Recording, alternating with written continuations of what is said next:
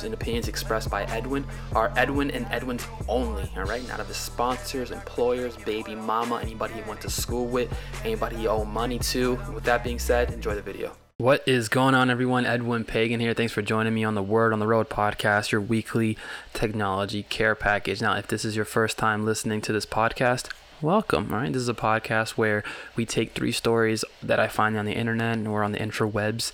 Um, I give you my analysis, I break them down, give you my thoughts, and then we send you on your way. Hopefully, more informed uh, or maybe smarter, dumber. Who knows? You know, who knows where this is gonna take you? All right. Either way, there's just stories that I'm very passionate about, um, and that I find interesting, and I want to share with you guys. So, with that being said. Um, before we dive into the stories, I want I want to thank everyone that's been listening to the podcast um, and, and, all the feedback that I've been getting. I really appreciate the feedback. I am trying to get good at this. I am an old man who's learning all this new technology. So, anyways, that being said, your comments and your uh, your you know your, your your feedback really does help me out a lot. You know, I am doing this full time now, and so I just want to give you the best possible product. Um, but that being said, before we jump into the stories, um, just a little bit about my week and how my midweek is going this Wednesday morning. Um, life is good, man. Life is great. I have been, honestly, I have been just studying. I have been taking a lot of courses on LinkedIn Learning. If you're not using LinkedIn Learning, man, you are sleeping on it, bro. If you have a LinkedIn Premium subscription, they give you access to like these e learning courses. There's so much good stuff on there because now that I'm doing like my own training and then I'm building videos, uh, particularly like training courses, I'm trying to learn like how to be good at it and, and like the process of doing it. And LinkedIn definitely has some really good courses on how to do that. Um, they had some courses on there on how to like kind of set up the technology that I have that I use for this podcast. They have courses on that, and so there's just a lot of interesting stuff on there. And of course, there's free stuff on YouTube but I've definitely been studying up on that a lot. And I have also been gaming a little bit. All right, yeah, yeah. This old man is gaming. I um, no seriously, I have been experimenting with the um, with the with the idea of using like um, what do you call it um like like YouTube streaming, like game streaming, and it's it's really interesting because like I was playing Roblox and like people were watching, and I was like playing eight ball pool and people were watching. I'm like, people just watch me play video games. It's weird, you know? But at the same time, I'm like, if I'm trying to get good at streaming and like making video, then it's all about repetition. So I'm like, if I can just disconnect by playing a video game, like disconnect from the whole computers and technology stuff and like get my mind off of it by playing video games, and I can stream at the same time, I'm killing two birds with one stone. So that being said, you might start, uh, you might see me streaming a little more on uh, on YouTube, but uh, don't don't think that I'm not working. Okay, I'm just taking some time to to practice. I don't know where I'm going with that. um, what else is going on, man? Um, other than that, man, like I said, just been focused on building uh, my my business. Been focused on getting better at the videos.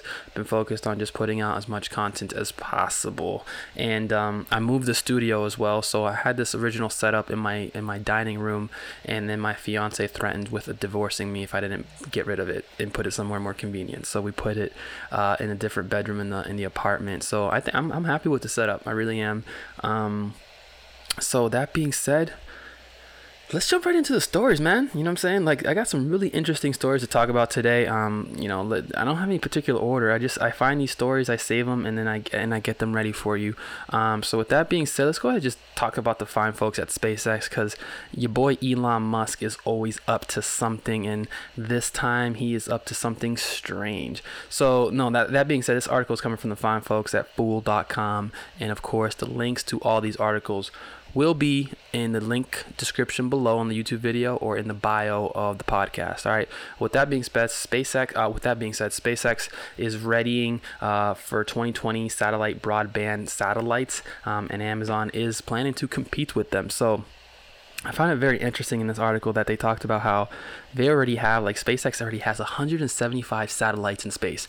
175 satellites in space. And like, you know, it's weird that I think space is small, like the Earth, but like, bro, that's a lot of satellites. And then I find out that homie said, nah, hold my beer. I'm trying to put 12,000 satellites overall. And so the whole point of these satellites is to provide uh, high speed internet access in rural and urban areas, not just in our country, but all over the world. So, kind of having like a network of low orbiting satellites that are able to uh, basically provide internet access in places where internet access uh, that uh, otherwise wouldn't be available. So, I thought for some reason, I thought that Dish Network and um, DirecTV had satellite internet, but I think the way that this is actually going to function is um, it's kind of more of a, a, bigger network, so it allows for faster data speeds. Um, so this is really a game changer. I really do think this is a game changer because if you look at kind of like um, what 5G provides for us, you know, in the sense of like putting high-speed internet access in, in any location um, or metropolitan location, with this technology, it's basically giving us the ability to put internet anywhere and everywhere. And this can really do a lot, a lot of change in communities that otherwise wouldn't have high speed internet access right everything from being able to implement economies in areas where that you know they don't have electricity or they don't have like running water and things like that being able to put internet access there puts the ability to put you know commerce there or put communication there. Um, so i mean the list goes on and on what this type of technology can do. And really what amazon and, and spacex kind of want to do is basically become their own isp network their own internet service provider. So internet service provider in space. Who would have thought? Like only Elon Musk could come up with something like that. But this is definitely something that you know we should be on the lookout for. I think it's really really fascinating what they're doing um, with this technology, and that um, you know uh, there's going to be a day where internet access will be as common as GPS access. The same way GPS works anywhere with a clear line of sight of the sky, we're going to have internet access anywhere where there's a clear line of sight. And when that happens, it's going to be a very interesting time in our society. So, um, really, really good, interesting article from the fine folks at fool.com. So, with that being said, next article is coming from the fine folks at macrumors.com. I had a chance to read this article, um, and it's really, really interesting. It's basically talking about how Apple is working with Johnson and Johnson on a Heartline study aimed at reducing the risk of stroke. So basically, um, this is a really interesting article because, in short, they're basically trying to use Apple Watches uh, in order to collect data on basically its users and to kind of predict if they had a stroke, if they're at risk for certain um, you know, certain uh, heart diseases and things like that, basically using the wearable technology that they have.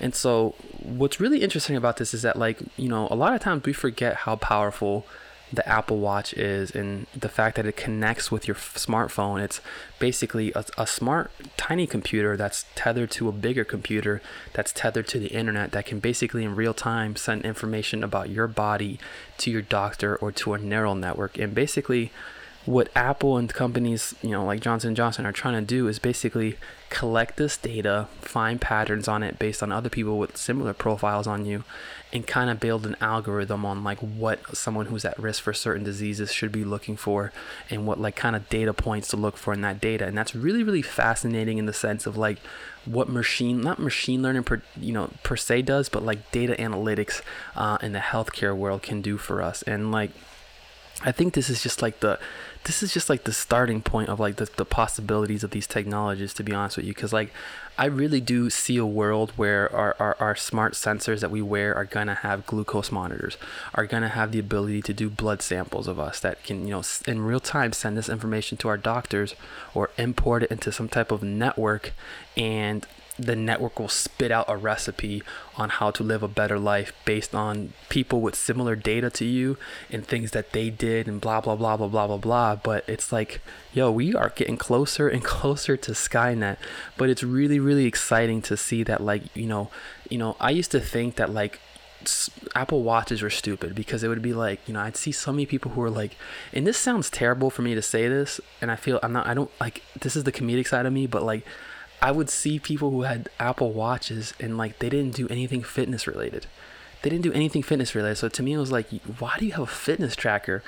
And now I can look at it from the perspective of like, well, this isn't just a fitness tracker. This is a health uh, tracker, and it can be used to track the status of your health and in real time allow you to basically send this information to your doctor um, without basically having to do anything. Because I remember like when my doctor, I think this is like when I was like I must have been like 23, 23, 24. Um, I have different accents. They're all fake. I'm all right. I'm just lying. I'm just gonna be honest. I say tree and, and 24, all fake accents. But um, with that being said, um, I remember when my doctor, you know, he said you have some irregular heart rates or whatever, and a lot of it had to do just had to do from like a lot of like my caffeine intake. Hold on a second. I don't know why he's saying I have a caffeine problem. Anyways, um, um, but a lot of it had to do from my caffeine intake. A lot of it had to do from like a lot of the pre-workout supplements I was taking. But what he had me doing was logging my heart rate every single day. So like I had to get a heart rate monitor, like a cuff thing, a blood pressure monitor, and I had to do like the time and blah blah blah. I had to do all this stuff, and the fact is that like eventually I'm not gonna care and I'm not gonna write down as as often as he wants, and basically he's not getting that data real time either because I would write this stuff down on a piece of paper like a log and then at our next session I would give them the paperwork and it would be like okay let's look over it. Whereas with a smartwatch the doctor is getting this information real time and by doctor it's not necessarily the doctor who's looking at it. This data could just be being fed into a, a machine that's you know, you know analyzing the data and then sending it to your doctor through an email or whatever. So I think that the more better we get at you know analyzing this data and finding like you know important information in it, the healthier and longer we're going to be living. So shout out to Apple for like not just making fitness trackers, but like hey, listen, we have other uses for this device other than looking really really cool with Apple smartwatch. So shout out to Apple on that one. Um, so that being said, man, last but not least, um, I wanted to talk about this article from the fine folks at GeekWire.com, and they're basically talking about Amazon. Um, basically launched their first Go grocery store. All right, basically, in short, Amazon said, "Listen, we don't think we need cashiers. We don't think we need cash registers.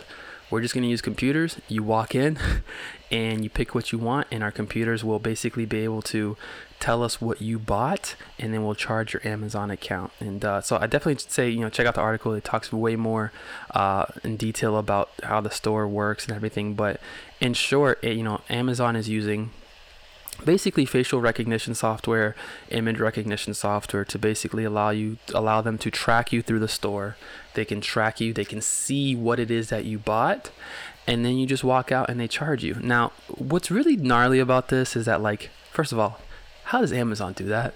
I just want to know like how is it that they're able to do this? This is nuts. It really is it, it blows my mind because the little that i know about machine learning and like uh, facial recognition all I know is that it's, it just it requires a lot of processing, and so the fact that they're able to do this so easily, however they're able to do it, is just uh, it's totally gnarly to me. Um, but at the same time, I, I look at it from the standpoint of like, all right, how much more different is this than like what Walmart implements, which is like um, uh, uh, self checkout which is they have like one lady, you know, at the little desk who like looks at all the registers, and then you just walk up to the register, you, you ring yourself out, and you go. What's the difference between that and what Amazon's doing? And like what's the overall cost? Like what is it is it more expensive to I'm I'm, I'm only guessing that this system that my uh, that Amazon has is more expensive but like what's the payoff? You know what I'm saying? Like like going with this versus going with self checkout um, because like a lot of people they look at Amazon's idea and they and they pretty much say like bro you can just snatch and run. And that's terrible snatch and run. Um, and that's not necessarily the case. Um, you know what I'm saying? Because they still do have employees at the store who are stocking the shelves who are you know um, you know providing customer service throughout the store. But the only difference here is that they're basically there's no cash registers. There's nobody to cash them out. So a part of me is like you know what? This allows employees to you know like to like is it eliminating jobs? I don't know, right? Because like, if is it that they're telling that cashier, hey, you can't work here, or is it that that cashier is now you know allowed to work in a different department or being used somewhere else in the company? And I think that like like a, a part of me like feels like, bro, being a cashier has got to be a weird like a boring job.